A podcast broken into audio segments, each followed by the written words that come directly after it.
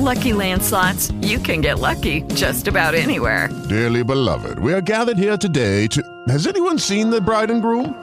Sorry, sorry, we're here. We were getting lucky in the limo and we lost track of time. No, Lucky Land Casino, with cash prizes that add up quicker than a guest registry. In that case, I pronounce you lucky. Play for free at LuckyLandSlots.com. Daily bonuses are waiting. No purchase necessary. Void where prohibited by law. 18 plus. Terms and conditions apply. See website for details. With the Lucky Land Slots, you can get lucky just about anywhere. This is your captain speaking. Uh, we've got clear runway and the weather's fine, but we're just going to circle up here a while and uh, get lucky. No, no, nothing like that. It's just these cash prizes add up quick. So I suggest you sit back, keep your tray table upright, and start getting lucky. Play for free at LuckyLandSlots.com. Are you feeling lucky? No purchase necessary. Void where prohibited by law. 18 plus terms and conditions apply. See website for details. Benvenuti a tutti, ragazze e ragazzi. Il team di Radio Lola è lieto di presentarvi la seconda puntata del podcast dedicato al Falcomics, il festival del fumetto e della cultura pop che si è tenuto a Falconara Marittima dal 5 al 7 maggio.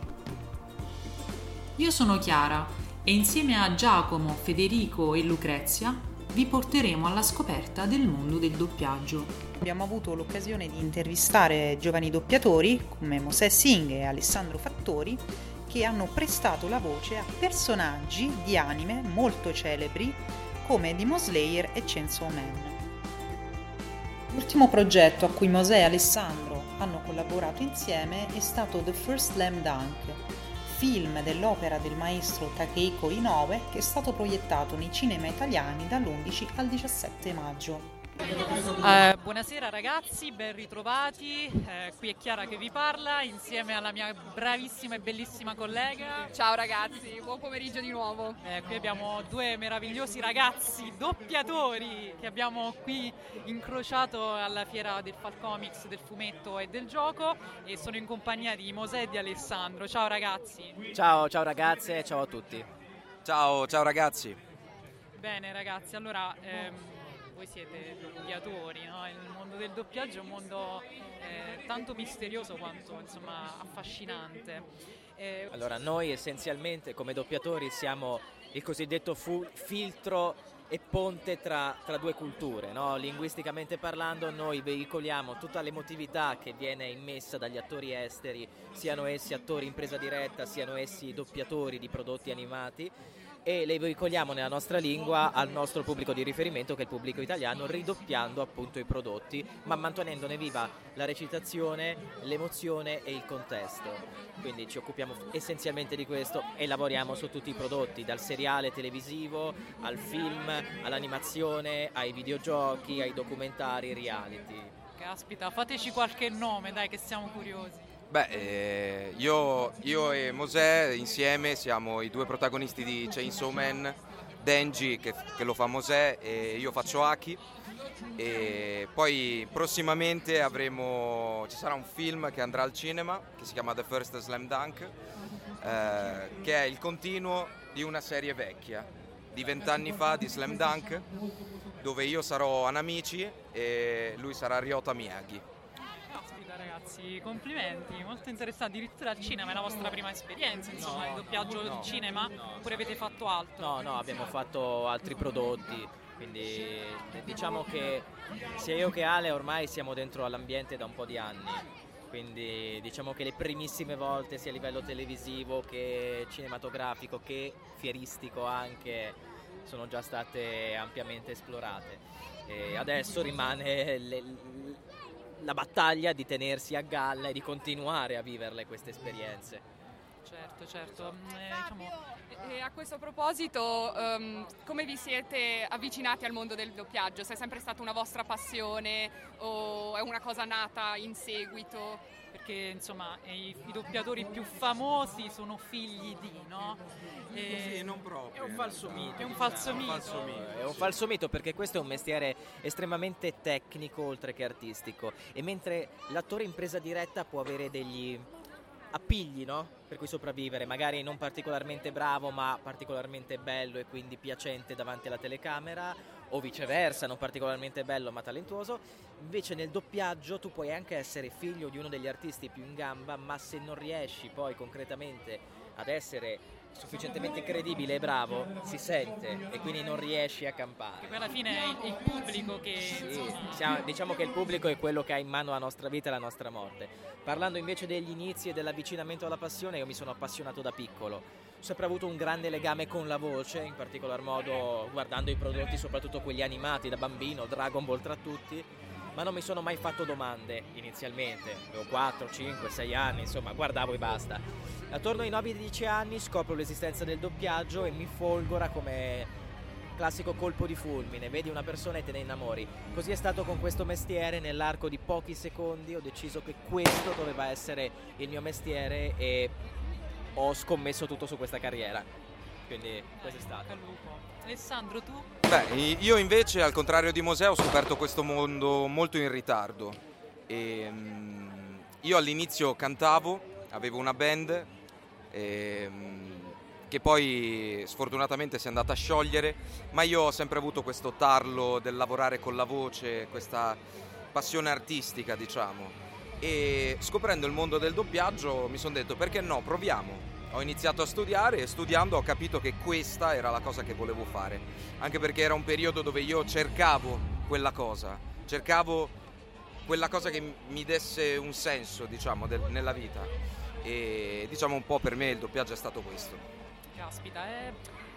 Beh, è anche, magari è anche difficile no, avvicinarsi a questo mondo perché non esiste un vero e proprio percorso di studi, potremmo dire. Cioè, quali, quali possono essere gli step che un, insomma, un potenziale doppiatore dovrebbe appunto seguire? È Una Beh, scuola? questa, questa è una domanda difficile al giorno d'oggi perché una volta ti dicevano eh, che devi partire dal teatro che è sempre, sempre super consigliabile perché per fare questo lavoro comunque devi essere libero, de- non devi avere paura, non devi, devi essere certo delle tue capacità. Quindi il teatro aiuta molto in questo. E- però diciamo che non è più così essenziale secondo me. Poi non so se... Sì, o- non sei molto d'accordo. Ok. Io credo che la, la cosa importante sia la recitazione, cioè imparare a recitare, poi andare in teatro ha ragione Ale, cioè non è che devi andare per forza di cose a fare degli spettacoli, ma la cosa importante è avere la recitazione come punto cardine e punto di partenza, perché noi siamo attori. Se non hai questa base, eh, non puoi fare questo mestiere semplicemente.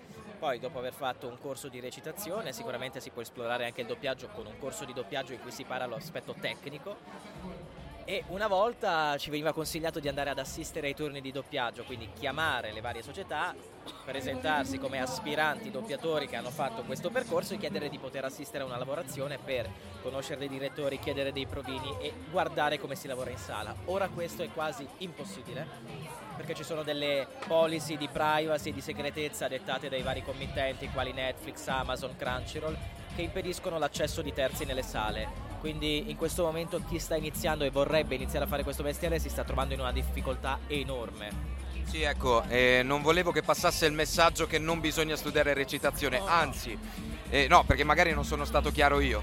Eh, la recitazione è essenziale al 100%. Quello che volevo dire io era che non devi, non sei costretto per forza, appunto, come dicevi, a, a fare degli spettacoli, teatro tutta la vita, ecco. Però aiuta molto. Quindi ragazzi, mi raccomando, studiate, studiate, studiate. Recitazione. Il doppiaggio non è una cosa da prendere sotto gamba, ma è una professione seria, ecco, questo è il messaggio che deve passare. E dalle vostre voci, comunque ascoltandovi adesso in questa intervista, si capisce la passione che c'è dietro. Sì, è vero, è proprio un piacere Tantissimo, è veramente un veramente. piacere ascoltarvi. Avete delle bellissime voci, tra l'altro, e avete- si percepisce tantissimo la padronanza della vostra voce e il fatto che quindi avete anche un grandissimo bagaglio alle spalle. E volevo chiedervi, oltre ovviamente alla tecnica, allo studio, che sono fondamentali, secondo voi tutte le voci possono doppiare? Per esempio, io e Chiara potremo doppiare o ci sono magari delle voci più predisposte al doppiaggio? Vuoi, vuoi rispondere tu? Eh, beh, rispondo io. Eh, non esistono le belle e le brutte voci. Ogni voce ha il suo spazio nel doppiaggio. Facciamo un esempio. Un barbone in un film ha una bella voce secondo voi? Direi proprio di no. Però lavora quel doppiatore, giusto? Quindi c'è bisogno sia delle belle voci, le cosiddette belle voci, che le- delle brutte voci. Magari uno con una voce un po' più piena, un po' più calda, magari fa più protagonisti, scusa, più protagonisti di un altro. Però non è per forza detto, ecco. La poliedricità è la, è la caratteristica che serve a un doppiatore. Come dicevo prima, è essere attori l'importante, no? È come chiedere ad un attore se sia indispensabile essere belli per poter lavorare. In quel caso uno ti dice no, perché conta la, la mia bravura su quel campo. E questo vale anche per il doppiaggio. Le voci non hanno un eh, modo di essere giuste, sbagliate, belle o brutte. Come ogni cosa che riguardi prettamente le caratteristiche umane, dall'estetica alla voce, c'è ehm, una questione di gusto soggettivo di mezzo. Quindi mh, fondamentalmente anche questo è un falso mito che si è creato nel tempo. La voce da doppiatore è una roba che si sente dire, ma come tante cose, come i coccodrilli nelle fognature di New York in pratica. Sì, ragazzi, c'è speranza per tutti, eh? State tranquilli. Assolutamente sì, ci sono state delle occasioni in cui ehm, al di là del doppiaggio avere un certo tipo di voce o comunque la vostra voce in generale vi è stata utile? Ma sicuramente l'esperienza recitativa alla base di questo per me è stata una base importantissima anche a livello boh, scolastico, universitario per dire, perché la convinzione e la capacità di articolare un discorso, un dibattito poteva essere utile anche, non lo so, banalmente in un'interrogazione, in un esame universitario, nell'esposizione. Io credo che la comunicazione sia la base più importante, no? che, che tiene in piedi la nostra società, i nostri rapporti. Infatti quel che si dice è che il dialogo sia la chiave di tutto. E quindi saper parlare, ma soprattutto saper gestire bene il proprio strumento con cui veicolare i messaggi può essere sempre un, un importante passo. E a questo proposito, invece entrando un po' più sul frivolo, se posso permettervi, avete mai usato, vi è mai capitato di dover usare la vostra voce per fare colpo, per rimorchiare? E se sì ha funzionato? Allora, non, non consciamente, nel senso che eh, in me non era nata l'idea di poterla utilizzare per ottenere degli appuntamenti, delle uscite o delle frequentazioni, ma indirettamente eh, il, eh, il lavoro che faccio ha avvicinato magari delle persone che conoscevano quei prodotti e sono nate grazie a questo delle frequentazioni, delle conoscenze e non ultima la mia relazione che perdura da un anno è nata proprio così. Quindi Beh, è capitato anche a me che mi dicessero ma sai che è veramente una voce sexy? Io ho detto eh ragazzi, che, Se puoi dare una dimostrazione di un tono un po' più ma, di- sexy, ma che- provocante, ma non lo so, dai. ma è- adesso mi mettete in una imbarazzo. così a caso. Che ne so, ciao, mi chiamo Alessandro Fattori. Cioè, non, Wow. non penso di... Perfetto. Vabbè, comunque sì, mi è capitato, ma ripeto, anch'io non è che lo facessi consciamente, non è che vado lì e dico, faccio la voce bella per conquistarti, capito? Non- A parte che è abbastanza creepy. E poi, no, però mi è capitato che mi- magari mi chiedessero, mi è capitato anche una direttrice di recente mi dicesse, sai che penso che tu abbia una delle voci più sexy degli ultimi anni? Io l'ho guardata e ho detto, non so cosa dire, non so cosa dire. No, fantastico. E per chiudere volevamo farvi, un- avevamo una proposta, un eh, gioco se possiamo chiamarlo così e abbiamo trovato un dialogo se potete recitarcelo, ve lo facciamo vedere voi, sono veramente pochissime battute. Ci pagate alla fine? Fate perché comunque Non ve lo diciamo, eh. Non ve lo diciamo, ve lo facciamo indovinare a voi. A voi ascoltatori. Esattamente, Eh, quindi potete anche vedervelo un attimo con calma e quando siete pronti ce lo dite. Insomma. Bene, Ecco, ce lo, ce lo filiamo senza volo? leggere? Lo facciamo Va al bene. volo, dai. Va bene. Aspetta, vi diamo un altro telefono, aspetta. Ah no, ci siamo, riusciamo a farcela. Riuscite a farcela? Grazie del passaggio, zio Ben. No, aspetta un momento, Peter. Noi dobbiamo parlare. Possiamo parlare dopo. No, possiamo parlare adesso se non ti dispiace. Ma di cosa dovremmo parlare adesso? È che non ci parliamo affatto da tanto tempo. Tua zia May e io non sappiamo più chi sei. Scansi le solite faccende e fai tutti quegli strani esperimenti nella tua camera. E adesso fai a botte a scuola. Non sono stato io a cominciare, te l'ho già detto. Però sei stato tu a finire. C- cosa dovevo fare? Scappare via? No, nessuno pretende che scappi via, però... Peter, senti, tu stai cambiando e io lo so. Mi successe esattamente la stessa cosa alla tua età. No, non la stessa cosa. Peter, questi sono gli anni in cui un ragazzo cambia e si trasforma nell'uomo che sarà per il resto della sua vita. Ma devi restare... Scusate, ho sbagliato. Ah, ma devi stare attento a quello che diventi. Quel ragazzo, Thompson, probabilmente si meritava quello che è successo. Ma il fatto che tu sia in grado di batterlo non ti dà il diritto di farlo. Ricorda sempre, da un grande potere derivano grandi responsabilità. Tu hai Eh? paura che io diventi una specie di criminale. Smettila di preoccuparti per me, ok? Qualcosa è cambiato, ma ne verrò a capo. Non mi fare la lezione, ti prego. Non ti faccio la lezione nemmeno la predica. Lo so che non sono tuo padre. Allora non fare finta di essere. Giusto. Passo a riprenderti alle 10. Mamma mia, Io ragazzi! ho la pelle d'oca, veramente pazzeschissimi. Pazzeschi, complimenti. Complimenti. Veramente, io mi sto sciogliendo, veramente stupendo, bravi, bravi, Ma bravi. ragazzi, dai, eh, dateci i vostri Instagram che facciamo fare un po' di followers. Come. No, scherzo, come vi Va chiamate? bene. Mosè Singh, io ho origini indiane da parte di papà, questo spiega il cognome, Singh S-I-N-G-H. Perfetto. Io sono Tori Fact sui social, cioè su Instagram, ma sono Alessandro Fattori nella realtà. Eh, ragazzi, eh, correte a seguirli, sono veramente dei grandi professionisti. Grazie ragazzi per averci Grazie a voi, dedicato a voi. il vostro tempo. E È stato veramente tanti auguri Di per cuore, la vostra a carriera futura e insomma, ma alla prossima. Ci ricambiamo con affetto sperando di rivederci e di risentirci. Grazie. Tanti ragazzi. auguri anche a voi. Eh. Grazie, grazie. Grazie di cuore. A voi. Abbiamo avuto anche il piacere di poter intervistare brevemente i fratelli Campaiola, Alessandro e Federico. Alessandro è la voce di Eren Jaeger dell'anime L'attacco dei giganti e Federico eh, presta la voce invece a Jonathan Byers in Stranger Things. Ciao ragazzi, Ciao, scusate, ciao. complimenti prima di tutto Grazie. per il vostro lavoro, siete giovanissimi, Grazie siete una famiglia di doppiatori. Grazie. Noi siamo Chiara e Lucrezia della radio universitaria Ciao, dell'Università. Politecnica delle. Marche.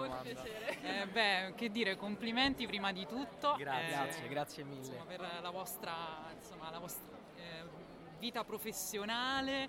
Ehm, una domandina così, giusto al Certo. volo. Eh, voi venite appunto da una famiglia di doppiatori. Eh, quanto talento c'è in percentuale e quanto studio e tecnica nel vostro lavoro? Vado, dico il mio pensiero, Sì. vado 10% talento, 90% studio. Sì, sì. Ah, beh, Sì. Quindi lo studio è fondamentale. Sì, guarda, noi ne siamo proprio la prova vivente perché noi abbiamo ripreso a fare questo mestiere tardi rispetto a tanti colleghi che nascono figli di doppiatori e lo fanno da quando sono bambini. Noi abbiamo ripreso che già eravamo grandi e quando abbiamo ripreso è stata veramente tosta. Cioè, all'inizio abbiamo preso proprio parecchi calci nel sedere per- perché non eravamo in grado, non per cattiveria, ma perché appunto c'era il romanaccio, insomma, la recitazione era quello che era. Abbiamo dovuto studiare tantissimo per farlo. Quindi insomma la presenza anche di mamma è stata importante Sì, no, in sì. questo mondo, vi ha aiutato comunque. Sì, assolutamente sì. Bene.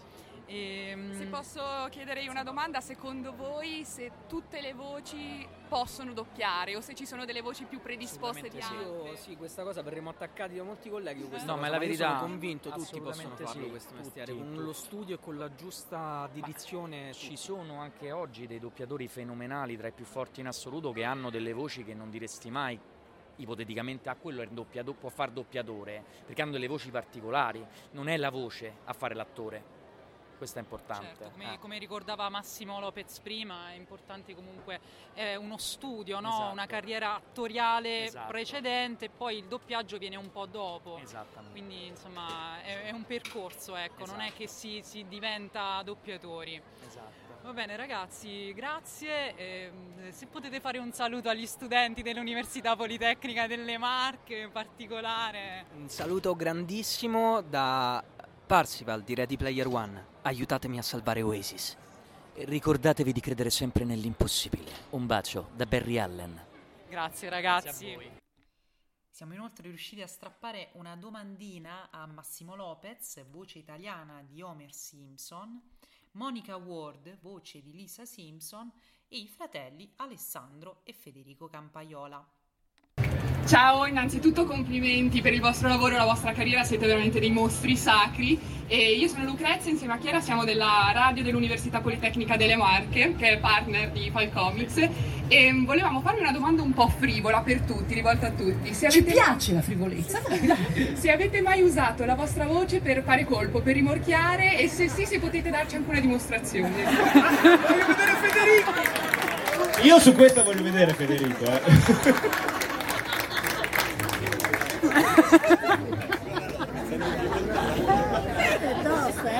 Chi risponde? te lo posso passare. ah, ce l'ha anche... Eccoli. Ehi! A me è successo. È una dimostrazione. Così sembro un po'. Ehi, piccola. Sei meravigliosa. Hai due occhi stupendi.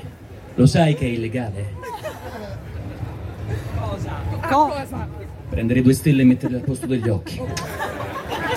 No, per carità non ho mai detto una cosa del genere. Di la verità. Mai, mai detta.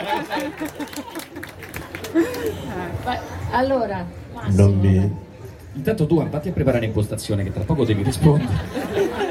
non mi spiego perché tutti non siano come te innamorati, innamorati di me. Non mi spiego perché tutti non siano come te innamorati, innamorati di me. Io ehm, qualche, volta, qualche volta ho usato la, la voce eh, per rimorchiare, ma mi è andata a buca. forse perché hai usato quella di Homer. allora, e Monica, Beh, giustamente... diciamo senti- che per una donna rimorchiare è proprio una cosa molto squallida. Quindi io mi astengo volentieri.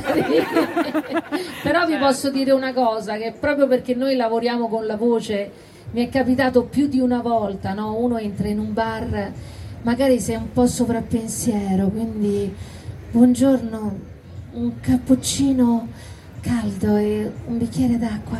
Grazie. Ah. Quindi più che E lo rimorchiare... vedi che il cameriere, io non mi rendo conto, poi vedo, guardo il cameriere e mi guarda, io magari sono vestita, ma oddio, ma perché mi guarda così? Sei seducente qui. Che poi è strano, è strano perché uno dice devi cercare di parlare come si parla nella vita. E allora quando voi andate al cinema, vedete un film e dice Ehi Joe, passami quel bicchiere d'a- d'acqua. Ho voglia di bere, ho molto, molto, molta sete. Questi sono giorni veramente troppo caldi, troppo difficili anche. Tu senti un po' questo stile un po' nel cinema. E dici però è vero, hanno ragione, ma tu nella vita, se vai al bar, non dici vorrei un cappuccino per favore. Non, non la dirai mai così. Chiaro. Me lo fa un cappuccino? Cioè, dirai così. Non è che dici mi potrebbe preparare un cappuccino. Sarei felicissimo di offrirtelo. Ah, Fe- Fede deve sì, sì, rispondere. allora, Fede. allora, Fede, hai mai utilizzato la tua voce per rimorchiare? Sei bella bella in modo sordo. E ha funzionato, eh?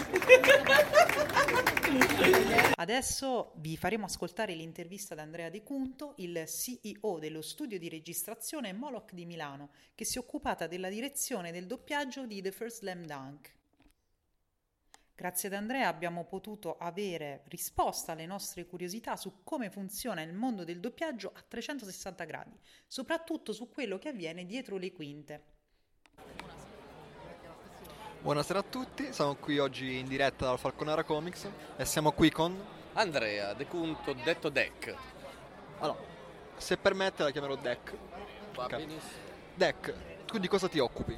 Allora, io sono il titolare di Moloch Studios, e quindi insomma il fondatore e mi occupo della maggior parte dei progetti, della gestione dei progetti. In Moloch noi curiamo la localizzazione, quindi la traduzione e il doppiaggio multilingue di videogiochi, di prodotti audiovisivi. E in questo periodo stiamo andando molto forte con gli anime, è un momento fortunato e infatti è anche uno dei motivi per cui siamo qui a Falcomics con il nostro stand.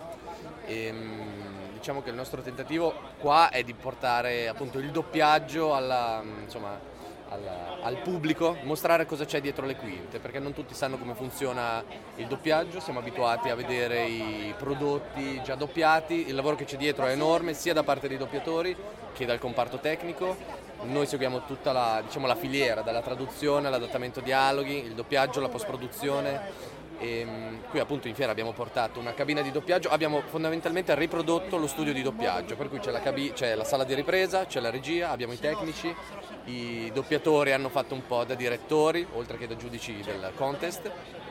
E mm, gli stessi partecipanti al contest hanno hanno diciamo, vissuto questa simulazione di doppiaggio proprio come, come, nella vita reale, per cui la lettura a prima vista del copione, la scena che viene vista tutti insieme una volta e poi si, si recita sopra. Quindi insomma eh, abbiamo reso la simulazione più, più realistico possibile rispetto insomma, a questo tipo di lavoro.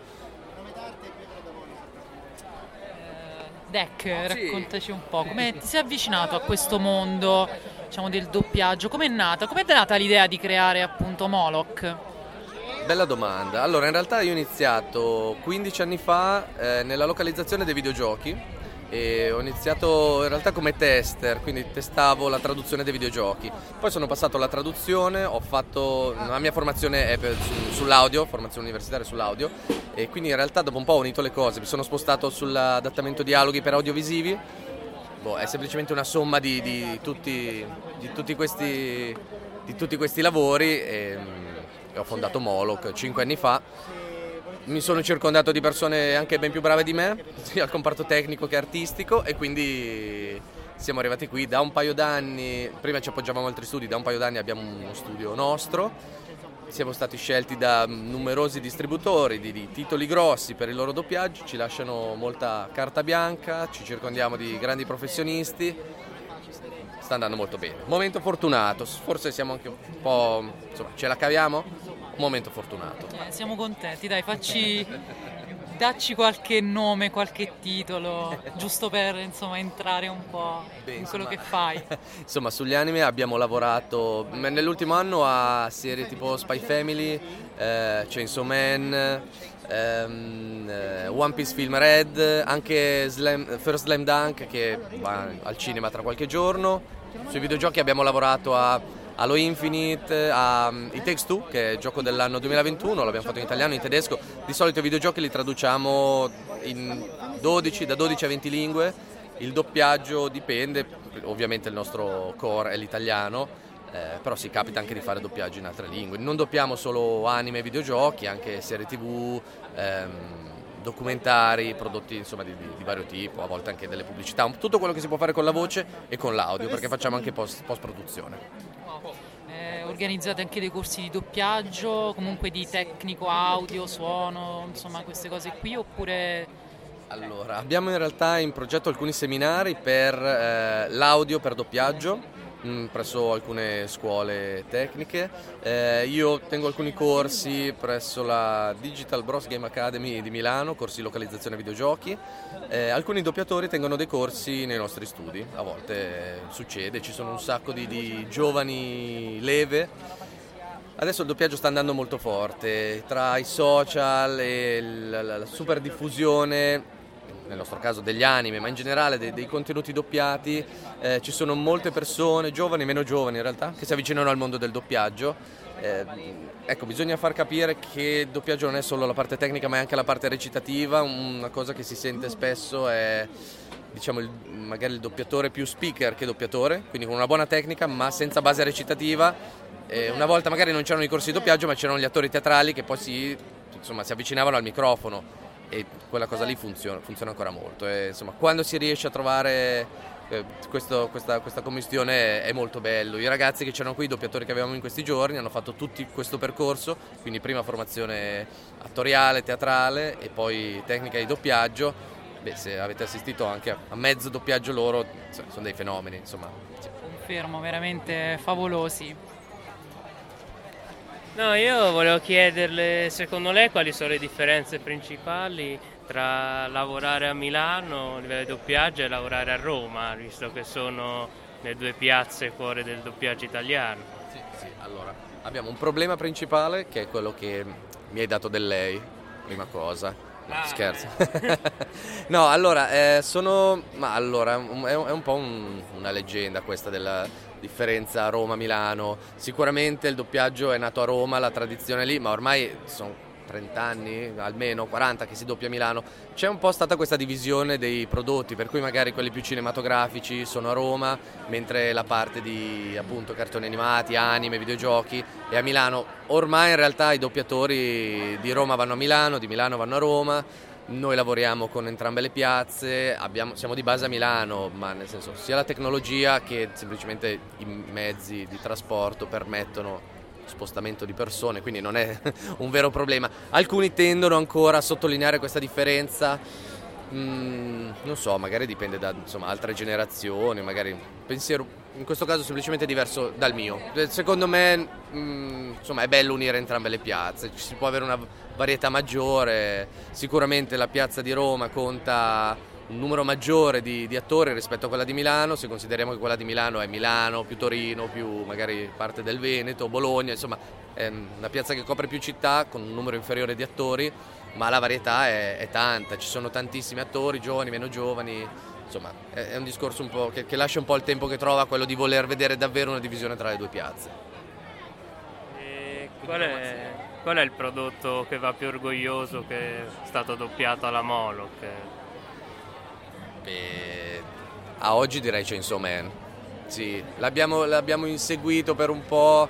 E, mm, è arrivato veramente all'improvviso in un momento, per quanto ci riguarda, totalmente inaspettato perché pensavamo fosse stato già assegnato, quindi in realtà l'avevamo dato per, per perso e poi all'improvviso è arrivata la chiamata e bello, festa grande, insomma, poi i doppiatori che, che ci lavorano lavorano spesso da noi e è ormai una specie di, di, di gruppo di amici e lavorarci è, è, molto divertente. Qualunque sia il ruolo, che sia il doppiatore, il direttore, il tecnico audio, il, chi gestisce i progetti, insomma è bello. Poi noi siamo una macchina che funziona molto insomma, ingranaggi, cioè il lavoro di ciascuno dipende da quello degli altri, non siamo compartimenti stagni, quindi ognuno ha un ruolo importante in tutta la produzione e insomma è, è anche il bello, quindi alla fine il merito è veramente un po' di tutti. È un ambito in cui nessuno riconosce davvero il merito, ma noi ci facciamo pat pat sulla spalla, tra di noi siamo contenti. E in media quali sono i tempi di lavorazione per un prodotto alla Moloch? Nel senso parliamo di giorni o un intero prodotto può essere fatto in un unico pomeriggio? Dipende dal tipo di prodotto. Eh, allora, fosse un documentario, documentario con una sola voce, tipo documentari sulla natura, con una voce di sottofondo, eh, veramente in una giornata si, si può fare. Sparo, tre ore di registrazione, post produzione, magari si fa, la traduzione porta via un po' di più. Una serie, un classico da 12 episodi, 20 minuti, ci vuole qualche settimana, magari almeno un paio di settimane intere, due o tre settimane. Adesso stiamo lavorando parecchio su dei simuldub, quindi esce una puntata a settimana e quelli ci portano via magari, che ne so, un paio di giorni a puntata. Quindi ogni settimana abbiamo due giorni dedicati a questa cosa. Dipende dal tipo di prodotto. Ehm, The First Slam Dunk, quello che c'è adesso, è un film di due ore e mm, ci è voluto parecchio perché ci sono tantissimi personaggi, è super realistico, è basato tanto su dinamiche, fiati, distanze, quindi già il lavoro di, di coinvolgere... Allora, la traduzione complessa, l'adattamento altrettanto complesso, mm, vengono coinvolte molte persone, molti doppiatori e in più in fase di sincronizzazione e mix bisogna riuscire a ricreare tutte le dinamiche perché l'impressione che dà è proprio di essere all'interno della, essere sul campo e quindi eh, le distanze delle voci tutto quello che c'è è un, è un lavoraccio. Se un mix di un film richiede magari due giorni, questo ne ha richiesti quattro e mezzo. Eh, qual è stato il doppiatore o la doppiatrice per quale è stato più orgoglioso avere alla Moloch per una lavorazione? Direi un diplomatico tutti, ma devo dire la verità, ma forse in realtà guarda, ne, ne parlavo qualche giorno fa, quando ho iniziato a lavorare per la prima volta sui doppiaggi e vuoi, caso strano, il primo doppiatore con cui ho lavorato è stato Pietro Ubaldi, che già la sua voce è, è quella, è emblematica. Lavorare così io ho proprio un ricordo stampato nella memoria.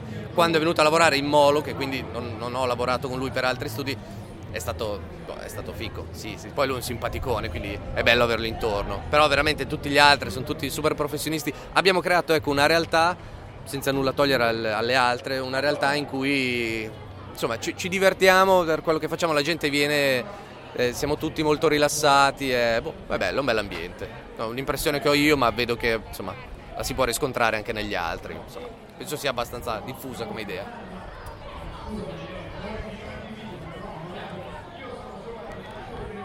Come ti sei avvicinato mh, al mondo della voce? Cioè perché hai iniziato il doppiaggio?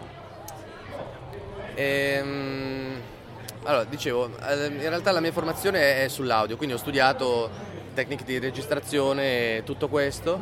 E, ehm, quando ho cominciato a lavorare sui doppiaggi per i videogiochi ho scoperto questo mondo. Prima lavoravo magari con, con l'audio musicale, capitava.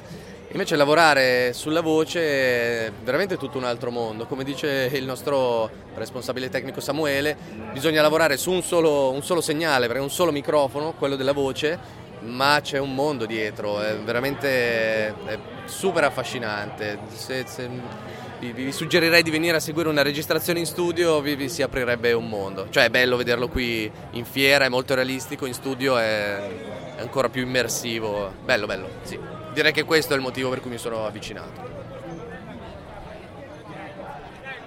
Eh, vorrei fare una domanda un po' spinosa, se posso permettermi.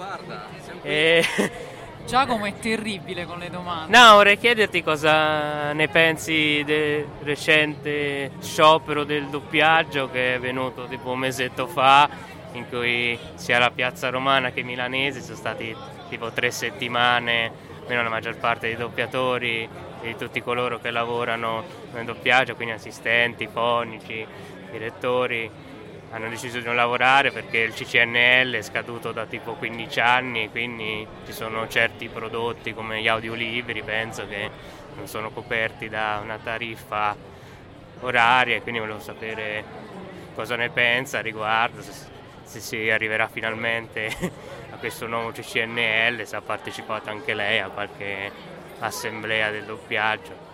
Lo dico perché uno dei miei amici più stretti è un doppiatore, quindi... Chi è? Chi è? Ah, si chiama Tommaso Ansevini, però lavora a Roma, quindi, però anche lui ha partecipato. Davvero spinosetto il nostro amico Giacomo, terribile, terribile.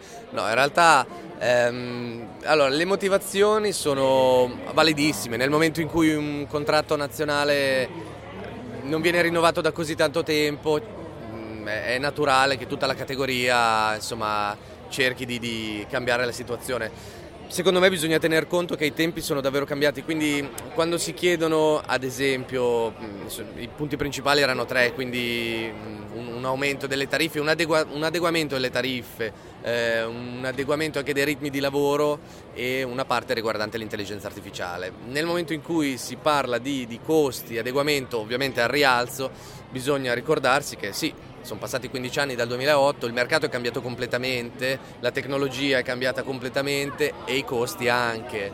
E, mh, posso capire il doppiatore che dice vorrei che la mia tariffa venisse adeguata al, insomma, a, al 2023, bisogna ricordarsi che però quello che pagano i distributori è diminuito di parecchio rispetto al 2008, quindi in un periodo in cui ci sono meno soldi, chiederne di più Secondo me forse andavano coinvolti un po' di più gli studi di doppiaggio e le case di produzione.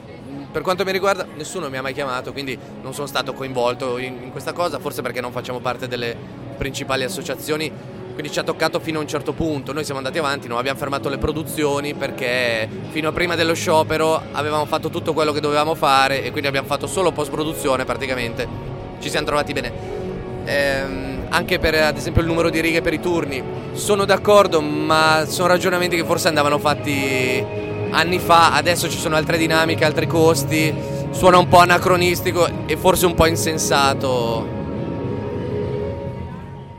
Collegandomi alla domanda precedente, dici che in realtà ci sono doppiatori che hanno scioperato non tanto per la questione economica, ma perché si lamentano dei tempi di lavoro sempre più stringenti che vanno a influire poi sulla qualità del prodotto. Allora, Beh, però delle domande veramente interessanti Giacomo, bravo.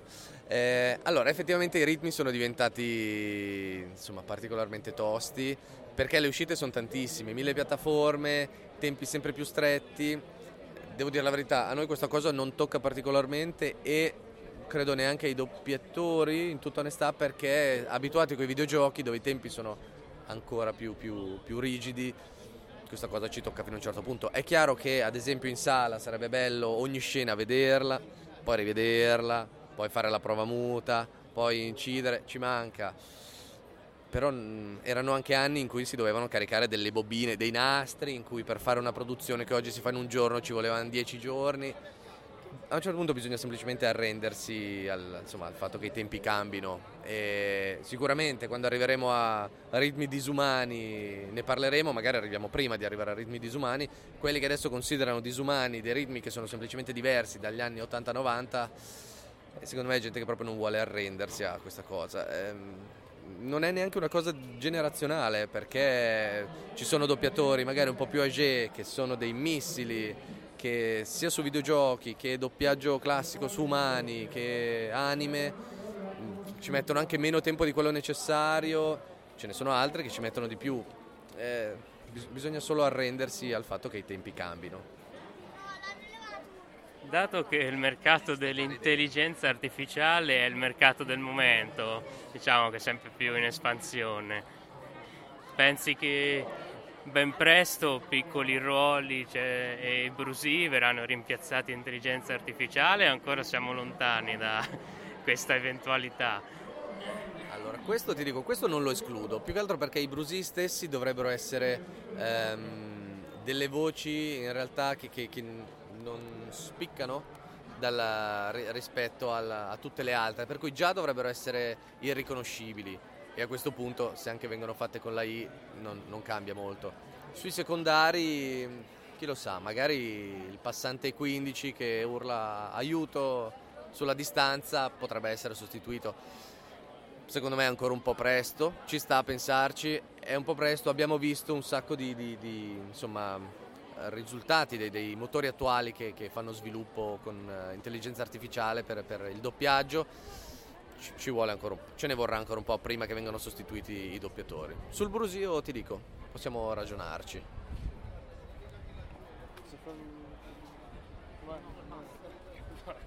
Ah, farei un'ultima domanda per chiudere. Allora, come eh, realtà Moloch, quale vette si è predisposta? Quali obiettivi vuole raggiungere in futuro? Urca, ehm... bella domanda, bella domanda perché continuiamo a essere una piccola realtà, po- poco più di una trattoria, però è bello che ci arrivino dei titoli grossi. A noi in realtà già abbiamo raggiunto parte dei nostri scopi, cioè lavorare a cose che, che ci piacciono, lavorare a prodotti che già seguiremmo eh, come spettatori e poter realizzare il doppiaggio è una cosa che già ci piace. Ehm, lavoriamo in tante lingue, ci piacerebbe espanderci ancora di più, magari al doppiaggio in, in altre lingue, sarebbe bello passare un po' magari anche al video, magari al lato, al lato produzione, però veramente un, un, passo alla volta. Già adesso i nostri risultati per quanto mi riguarda siamo già ampiamente oltre le mie aspettative, quindi boh, più contento di così. Allora io ti ringrazio, speriamo in futuro di riavervi e che ne so, magari collaborare, non si sa mai. Bene, la puntata finisce qui, grazie per essere stati con noi e alla prossima.